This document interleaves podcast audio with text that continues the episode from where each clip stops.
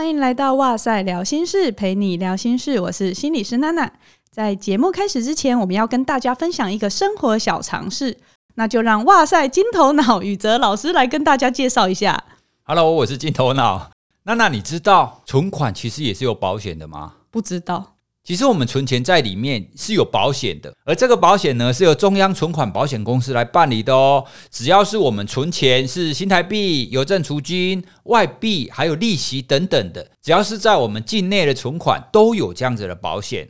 所以啊，如果你存款的银行因为经营不善，然后被停业了。这个时候呢，这个中央存款保险公司就会依法赔付存款人最高保额新台币三百万元哦，以保障存款人的权益以及维护金融的安定。所以啊，你就不用担心你存款会不见了。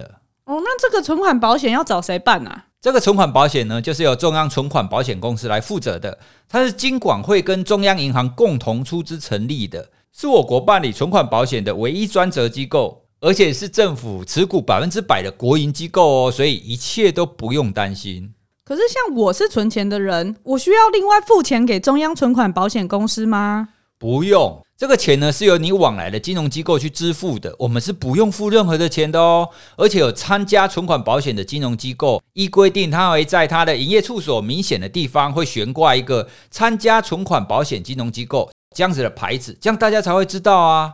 目前，银行、信用合作社、农会信用部、渔会信用部以及中华邮政公司等四百零一家金融机构都已经参加了这个存款保险。所以，如果你想要知道更多的详细讯息，可以上中央存款保险公司的网站去查询哦。哦，感谢金头脑宇哲老师的说明，也是因为这一次的合作，我才知道原来是可以安心存钱在银行的。那分享完生活的小常识，接下来就进入我们今天的主题喽。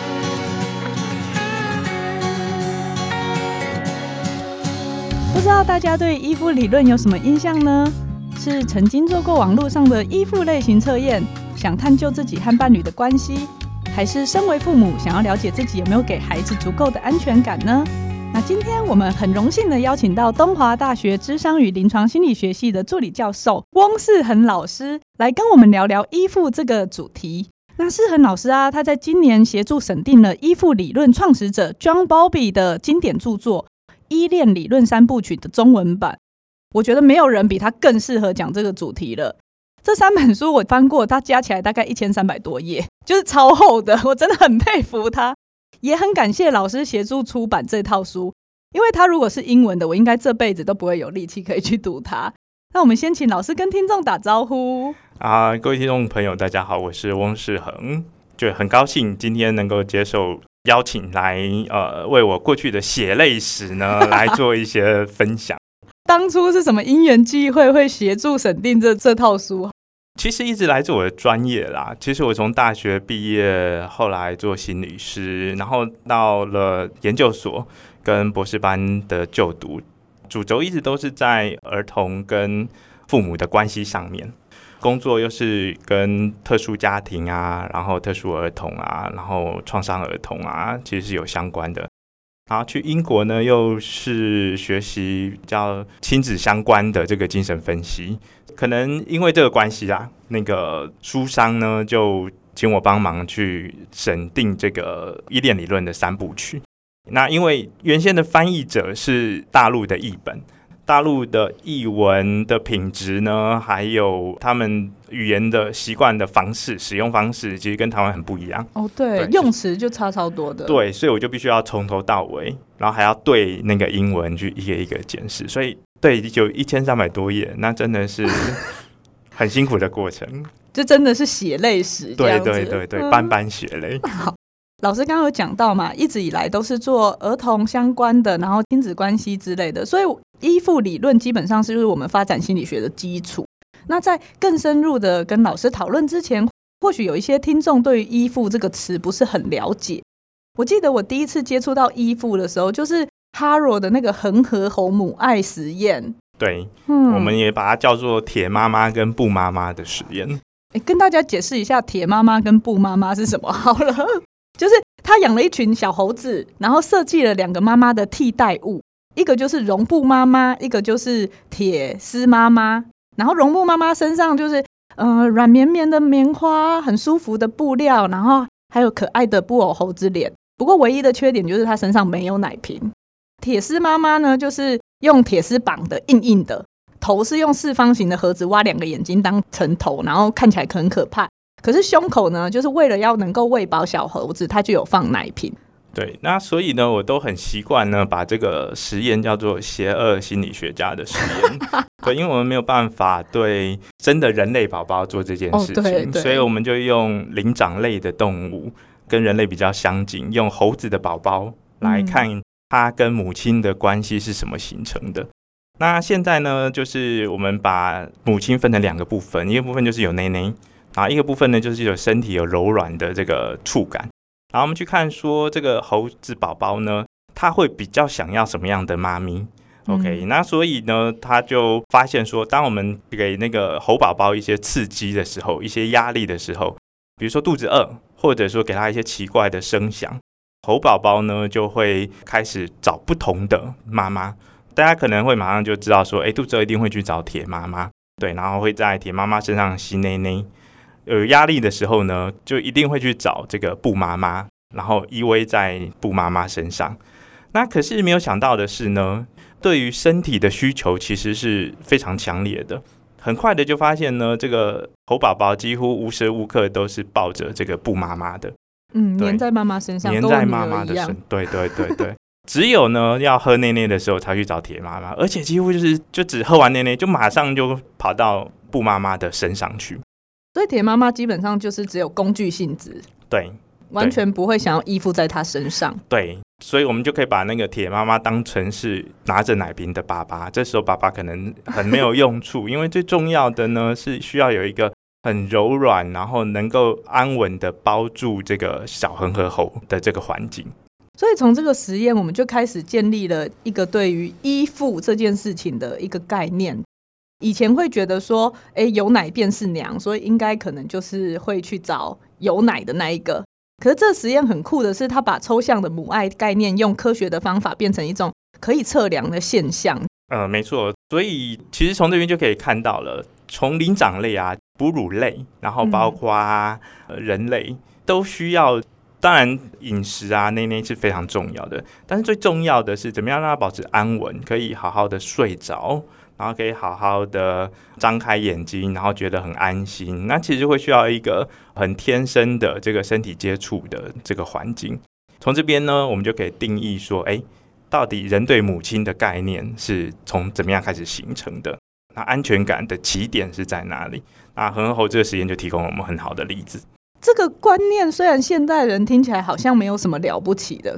可是他们当时在做这个呃实验的时候，是行为主义当道的年代，所以好像这算是一个蛮划时代跟翻转大家对于母爱这件事情的一个理论呢。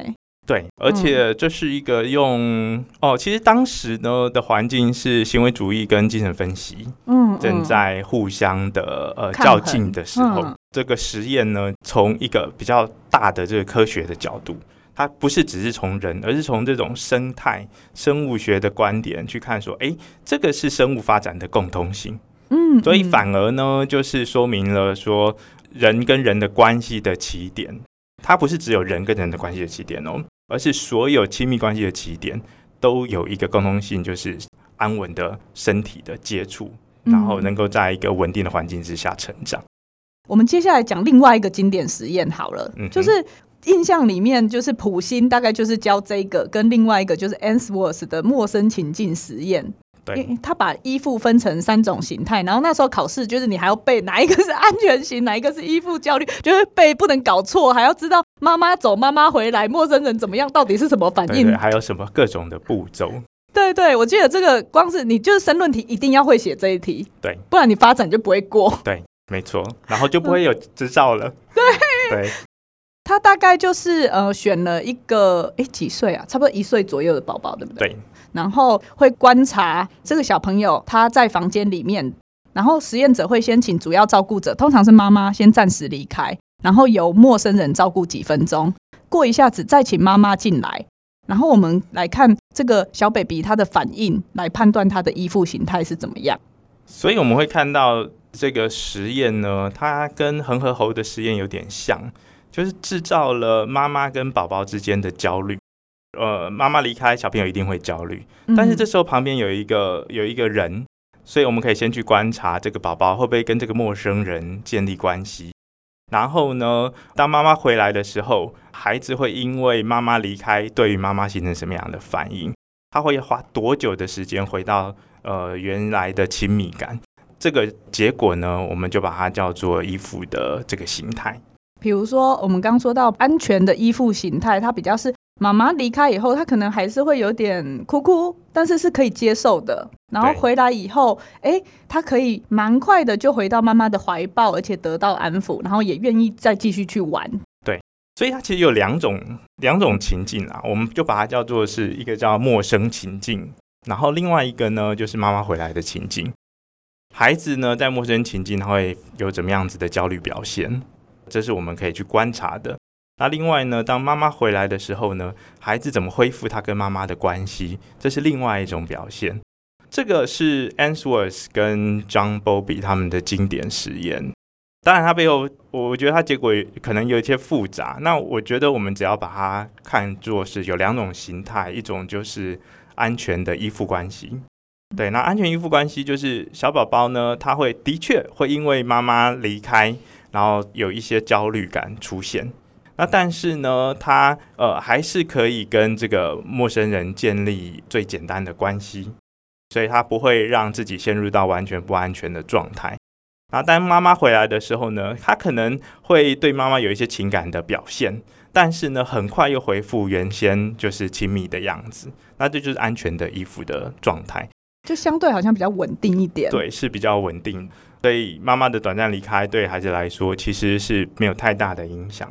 对，那另外一种不安全的依附形态呢，就是呃，会发现孩子呢，一来可能比较难跟陌生人建立关系，那另外呢，就是妈妈回来的时候呢，也发现很难就是恢复到原先亲密的感觉。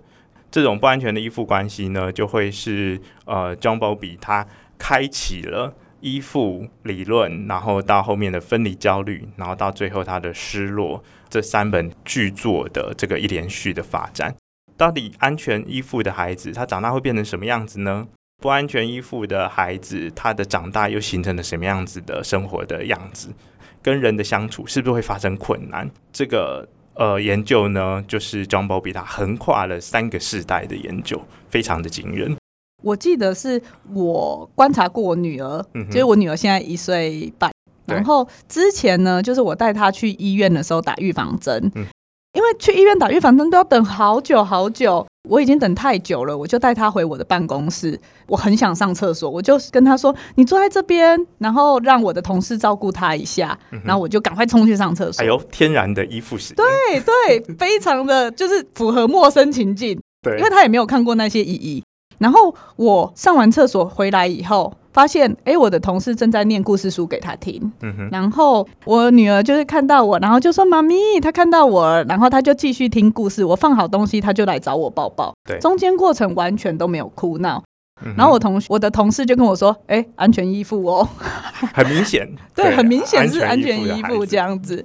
听众其实也可以试试看，如果刚好情境符合的话。你家里刚好有一到一点五岁左右的宝宝，其实也可以试试看，你就会知道说孩子大概他的气质、他的衣服类型是怎么样子的。这边我其实有一个很嗯、呃、延伸想要询问嗯汪老师的，就是童年时期啊已经被定型的孩子，他们好像成年也会用类似的方式来去对待自己的伴侣或婴儿，甚至是说就是人际关系好了，是依附理论啊。他好像就会影响到你后来的人际关系，像我的个案，他们就会说：“哎呀，心理师，我跟我女朋友是交桃配。”嗯哼，那这样子怎么办呢、啊？等一下，交桃配你可能要解释一下，交是什么？桃是什么？对、哦，还没有跟大家讲到交是什么。交就是焦虑依附，然后逃就是逃避依附。简单来说，焦虑依附比较偏向是，如果就那个 Ainsworth 的实验来说的话，妈妈可能就是。他分开的时候会有强烈的分离焦虑，妈妈回来虽然他很想要拥抱他，可是他可能就会对他拳打脚踢，甚至咬人。对，因为他好生气哦，你怎么可以离开我？嗯哼嗯，逃避依附呢？他比较像是妈妈离开，他会四处张望寻找，可是回来以后，他对妈妈反而没有什么反应，甚至会逃避。对，对，就有一点那种就是比较傲娇的状态。所以这就是两种刚刚所说的两种不安全的依附关系。嗯不安全依附关系呢？如果你另一半也是不安全依附，那你自己也是不安全依附，那就会变成了负负更负。对，那所以大家就会很紧张。呃，如果我们两个都是不安全依附的话，那我们的爱情会有什么样子的结果？这应该是很多的心理学家现在很想要讨论的。嗯嗯，因为会听到蛮多人在讨论在恋爱关系男女之间。好像说，哎，婴儿的依附关系跟这个是有高相关的啊。那他可以这么直接解释吗？不然你已经被定情了，那你以后要怎么跟人家交往啊？对啊，所以这个依附关系的宇宙，吼，就是像漫威宇宙一样，就是很大，对，甚至还会有平行宇宙的那个产生。嗯，但是我们还是回过头来看，呃，张包比他的原意好了，他其实是在探讨说人。跟妈妈这个第一个关系啊，到底会对他未来人生产生什么样的影响？所以安全依附呢，其实就是在说这个孩子呢，他过去有一个很好的妈妈的关系，所以延伸的就是他接下来可能就有比较好的人生基础。对，嗯、但是不安全的依附的关系呢，他可能有他的过去因素哦。他的过去因素来自于他跟妈妈的相处，可能出现了什么样子的情境，然后这情境呢，让他跟人的关系有了一个不安全的这个基础在。张伯比的确没有把这个延伸到爱情的关系里头，对，嗯、那我们可以把它想象成是呃未来的很多的的心理学家啊，还有呃关系的呃研究学者呢。他们可能就依据了这三个依附的形态，后来还有多了一个混乱型的依附，对，就从混乱型这四个变相呢去看，说对于婚姻啊、家庭啊形成了什么样子的影响。不过，他的确不在 John Bowlby 他一开始的这个呃想要发展的范围。或许在这个依附形态现在衍生出来的这些讨论，他还值得去研究啦，不是 John Bobby 一开始立意想要表达的。可是，比如说，像我现在知道我的状态已经被定型了，是这样子形态的依附关系，我是可以改变的嘛？是，它是可以改变的。嗯，不然心理师在做治疗是在做什么？不然我们就没有存在价值了。真的？对。那如果说一个孩子的过去被伤害了，那或者说是这个孩子他妈妈小时候生病了，嗯，或者是这孩子由爸爸带大的，那这些人、嗯、呃人生不就堪忧了吗？嗯，那这其实呃，张宝比也真的在讨论这些的问题啦，对，所以他就用一个方式来看哦，因为他研究了很多的孤儿，啊、呃，研究了很多就是特殊的儿童的情境，他其实发现的结果呢，跟 Ainsworth 的实验其实是相当一致的。这个孩子呢，他在幼年的时候，是不是能够有一个稳定提供？一个像母亲的关注的角色重要，嗯嗯、也就是说，如果你妈妈很忙，你今天有一个很有耐心、很稳定的阿妈，嗯，这孩子他还是在一个安稳的环境下成长。对，那如果你今天是呃呃妈妈生病的孩子，但是呢，你有一个呃愿意带母职的这个爸爸，然后在一个温暖柔软的环境下，然后照顾孩子长大。这个孩子还是在一个充满着母性的环境下长大，那他形成安全依附的可能性也就会很大。再来就是，如果说今天这孩子他的幼年，他可能是被呃是有创伤的经验的，被身体的暴力的呃对待，嗯，啊，或者说是母亲曾经用呃伤害自己，那或者是母亲常常威胁要呃离开。这个孩子的环境下长大，嗯、那这孩子当然的确很容易长大变成是一个不相信自己值得好好的对待的这个个体，嗯、也就是不安全的依附。嗯嗯、但是如果说我们用够长的时间提供一个稳定的环境、身体的接触、如母亲的对待的话，那他的心理创伤就有可能会被抚平，就有可能会被治疗。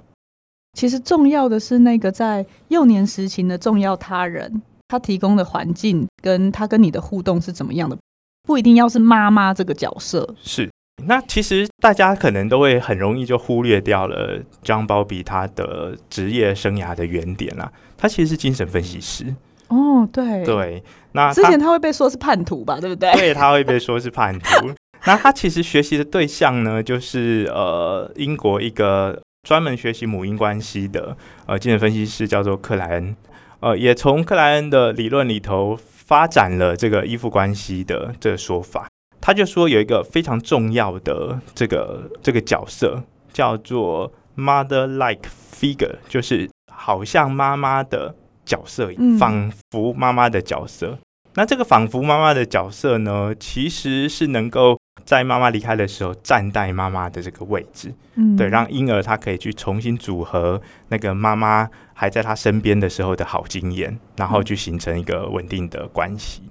所以这个是我们从经典的实验里面去看到说，哎，依附这个理论它是怎么样子影响到我们之后跟人家维持关系的一个延伸。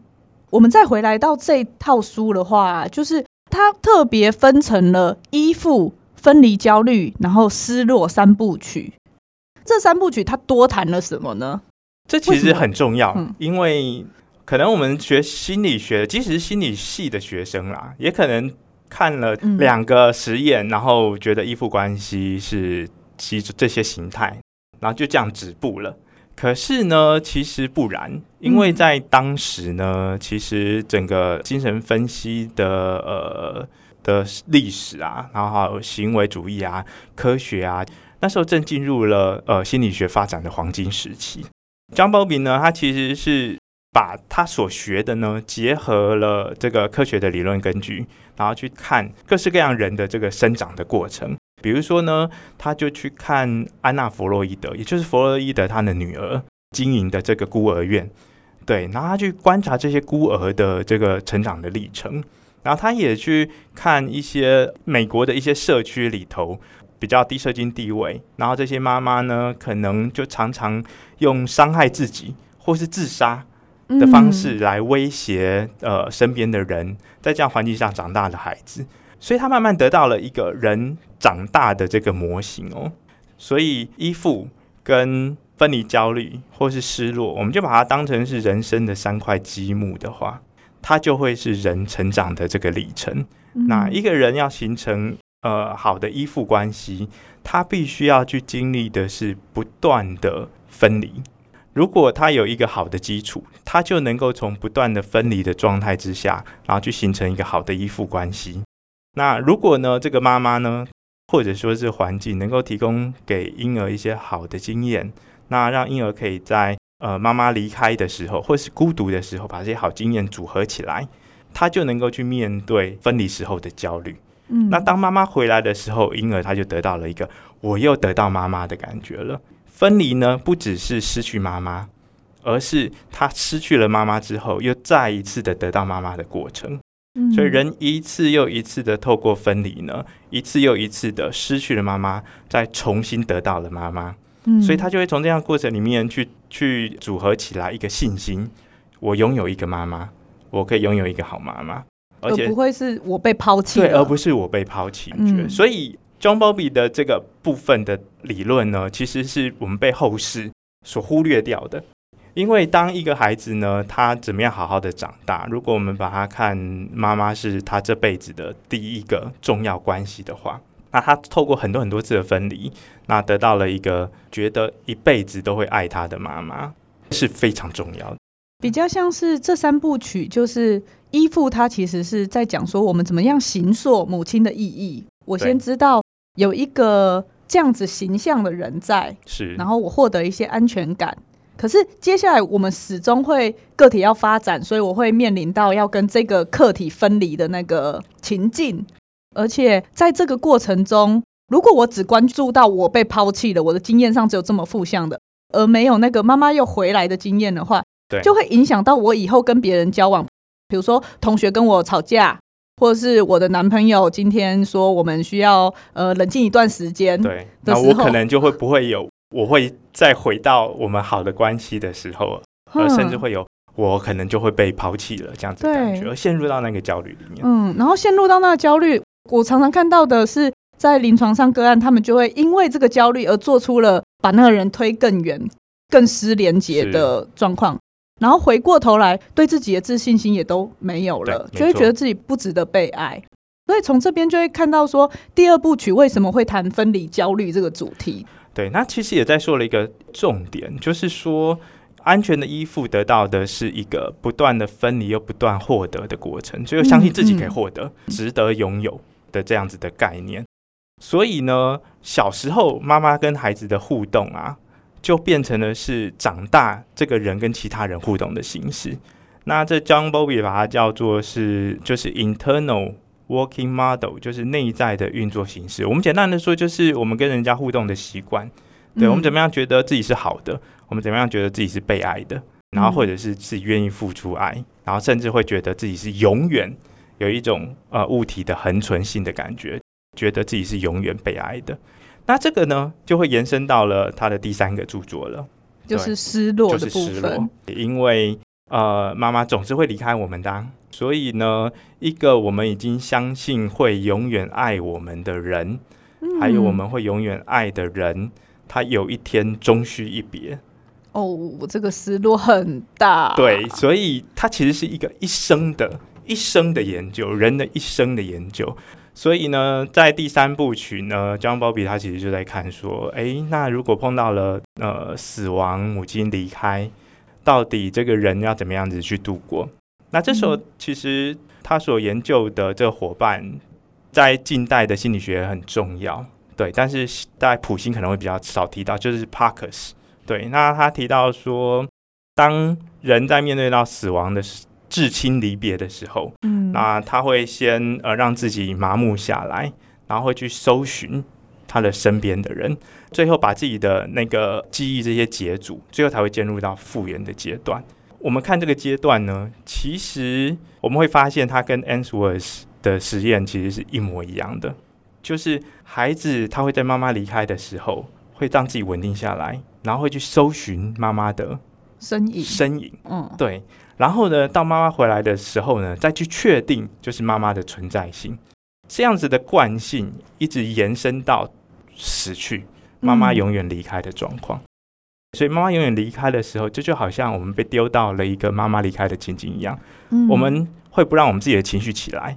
我们想要去搜寻我们自己的过去的回忆，然后从过去的回忆呢，去重组这个妈妈在我们自己至亲，我们可能不一定要说妈妈，就是至亲在我们的生活里头的样子，希望能够把它重组起来，然后一直到我们把它重组了起来，完整了之后，我们才能够知道说，哦，这个人的肉身已经离开了，但是他其实在我的意义是存在的。所以我要重新在我的生活里面去形成我跟这个意义的关系。嗯，对，那这是第三部曲，其实非常精彩的一部分。可是真的比较少被提到，好像是近几年才比较对有注意到这个意义。可能也是我们的心理学的进展啦。我们谈临终关怀啊，嗯，然后或者是悲伤的。呃，治疗等等，才会开始重新提到这样子的议题。嗯，因为听起来就是我需要一些时间去整理我跟这个人的关系，然后用另外一种形式把它留在我还在的这个时间里面，这样子。对，对，没错。依附形态当然就会有一些影响了。我们就可以看到，这是一个横贯一生，就是不断的强调，这是一个横贯人的一生的研究。那安全性的依附，因为它在过去的时候有一个比较好的基础。然后也有一个比较好的内在运作模式，所以他会比较快的去走完这四个过程。但是呢，如果是一个不安全的这个依附的状态，对，那他可能在过去就比较没有好的基础，所以他当他在进入到第二个阶段，要去搜寻那些至亲过去所留下的好经验的时候，就会发生了困难，所以他就会不断的陷入在那个悲伤里头，因为他没有办法把过去的这些好经验把它重组成。自己的一个新的内在的依附的状态，听起来是依附理论，应该是说你幼儿时期跟一个人的关系，会影响到你后面如何适应很多生活，甚至是如何面对悲伤的适应这样子。对，没错。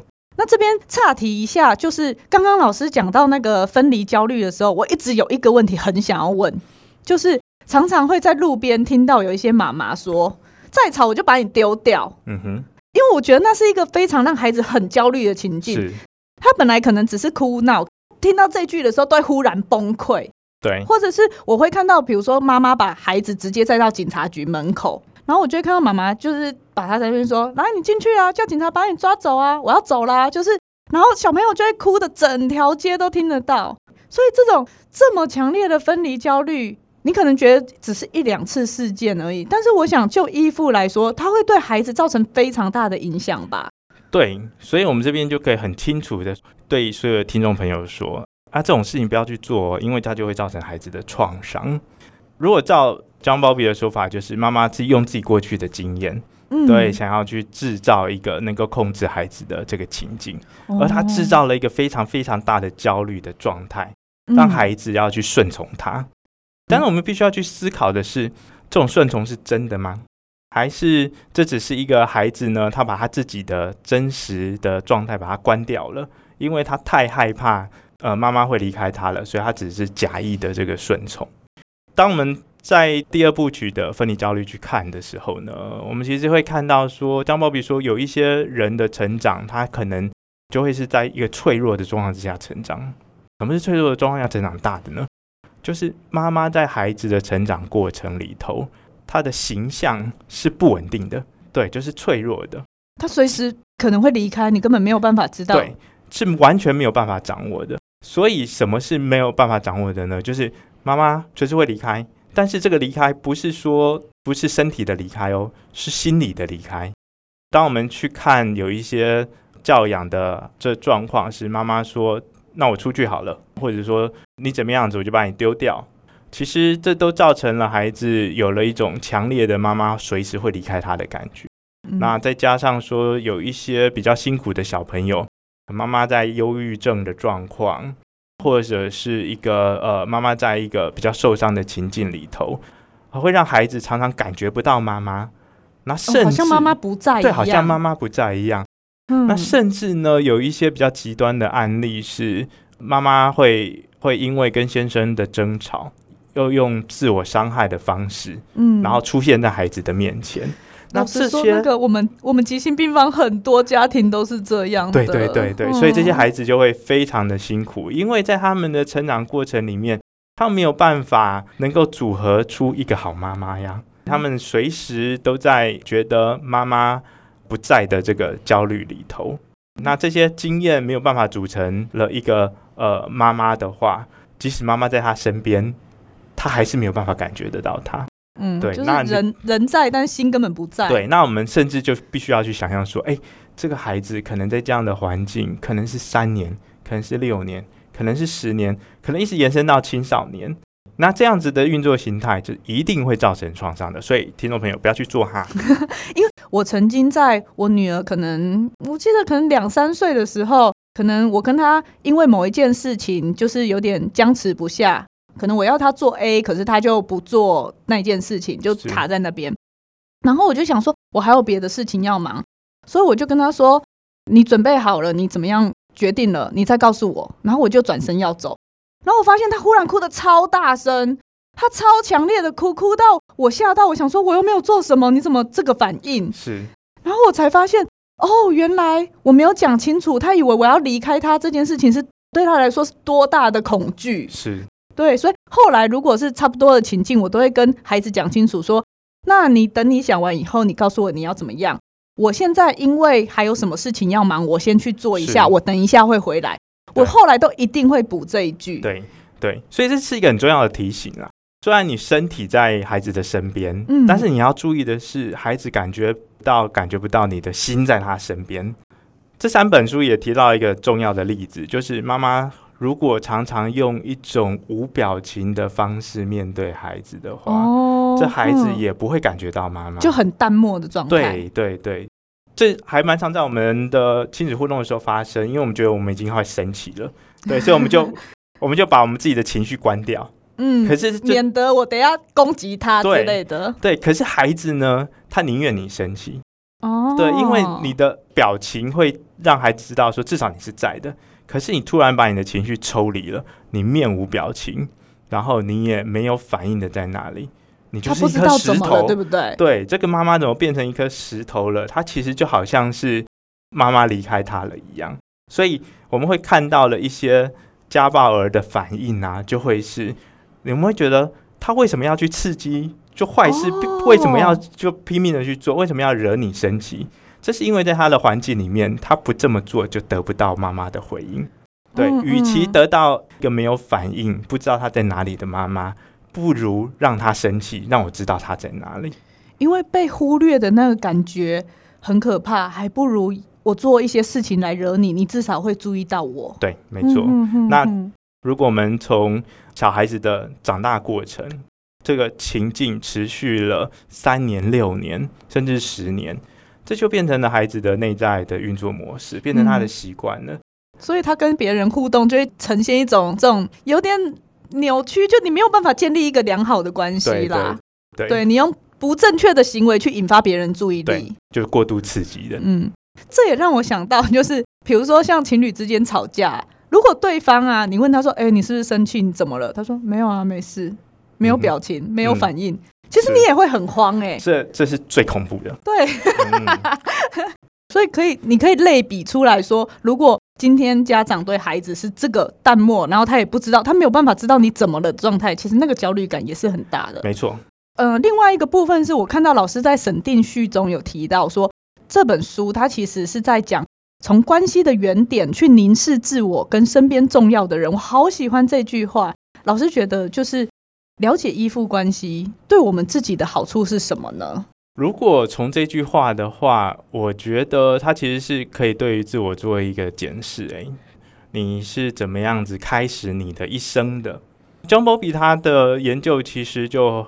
它来自于精神分析嘛，其实是有一个非常简单的原点，就是如果人的一生，他的家庭呃都是呃顺顺利利的话，他会有一个第一个关系，嗯，会形成。那这第一个关系呢，就是跟母亲的关系。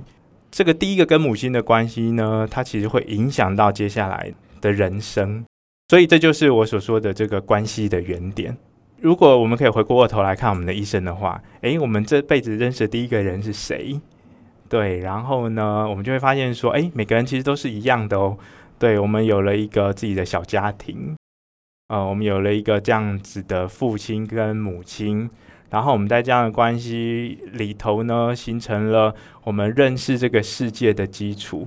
我有一天我们就离开了家庭，我们去探索了这个世界，我们人生故事就展开了。那这人生故事，它其实就真的有它的源头，而这源头呢，就是在自己的家里头，然后是自己的父亲或者是母亲，所以重新回头去看，就是塑造了你自己，是一个非常重要的事情。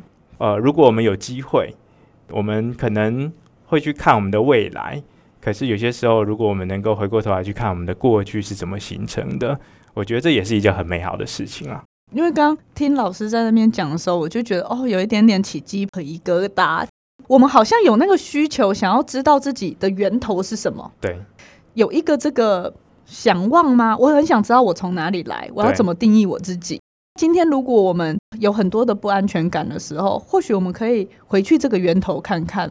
我们有机会来解开这个不安全感，是。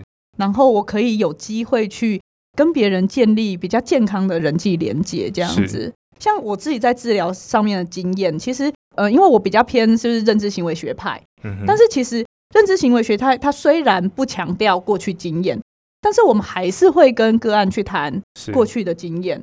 重点是个案，你跟以前的呃，比如说你的妈妈互动的时候，嗯、你形成了哪些制约？你内化了哪些东西？对，然后再回过来看看现在你自己做的这些选择决定。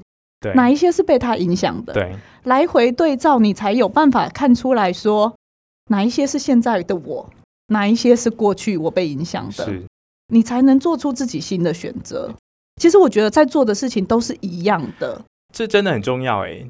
你看，像我们如果对于未来很迷惘的时候，在我们现在很迷惘，可是如果我们能够把这个时间轴呢分成三个点：过去、现在跟未来。如果我们从现在重新去看待过去，看看过去怎么带领自己走向现在的，我们就有了趋势，我们就可以知道对未来会有一个新的想象。那这就是发展心理学在告诉我们的事情。因为我们的人的一生其实是不断在发展的，对，而且是线性的。嗯，之前大家讲发展心理学，都会觉得它是儿童期，可是其实不是，你到老年到死亡之前都还一直在发展。对，今天非常感谢世恒老师来跟我们分享了那么多有关依附理论相关有趣的主题，让我们原了解到原来婴儿时期跟主要照顾者之间的这些依附关系好不好，会影响到我们这么多后面人际互动之类的关系，甚至是我们未来一生的发展。其实就是提醒大家，就是此时此刻，大家要开始跟你的宝宝建立安全依附关系哦。是啊，然后呢，也必须回过头来看看自己啊。如果大家像我一样已经是青年进入中年的阶段 的话呢，也回过头来看看自己的爸爸妈妈，因为他们就是我们的源头。嗯、呃，如果大家想要了解这三部曲更多的话，那我们会把书籍的介绍放在我们资讯栏中，大家有兴趣就可以点过去看看。那希望今天分享的心理学内容大家喜欢，也欢迎留言或到哇塞心理学的脸书或 IG 找我们玩。今天的哇塞聊心事就到这边喽。好，谢谢大家，拜拜，拜拜。